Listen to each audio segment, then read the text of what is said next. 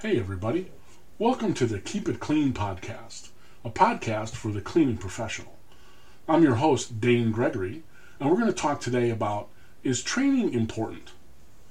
So, how many times are you hanging around your company, in the lounge, in your office, thinking about things like training for your staff, your technicians, maybe even ourselves, and look at it as an expense rather than an investment in the future of the company? Hey, we've all seen that slogan out there that says training doesn't cost, it pays. We got those things plastered all over the place, and most company bulletin boards and break rooms. But do we really understand and pay attention to that message? I wonder. Our employees are accustomed to learning skill sets from a real young age in school. That's basic elementary training.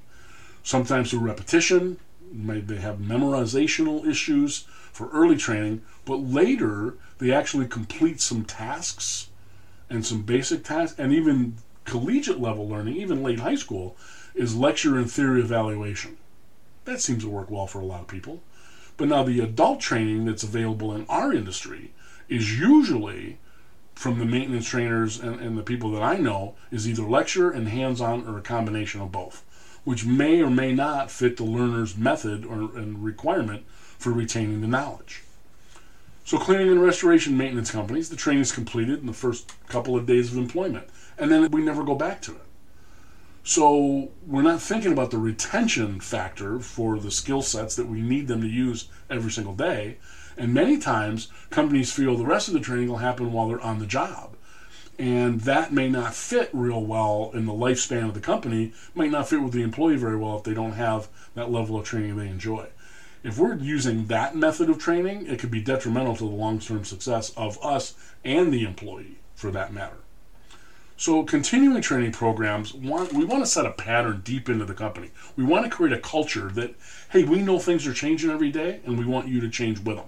That's what training does. That means we're embracing the change rather than fighting it like most human beings do.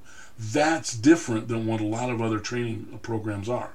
So the continuous training instills not only the skill set, but the critical decision making matrices that people need to have every day to go out and do the things that we do on a regular basis in order to deal with the customers and the employees and other things that we deal with on a regular basis.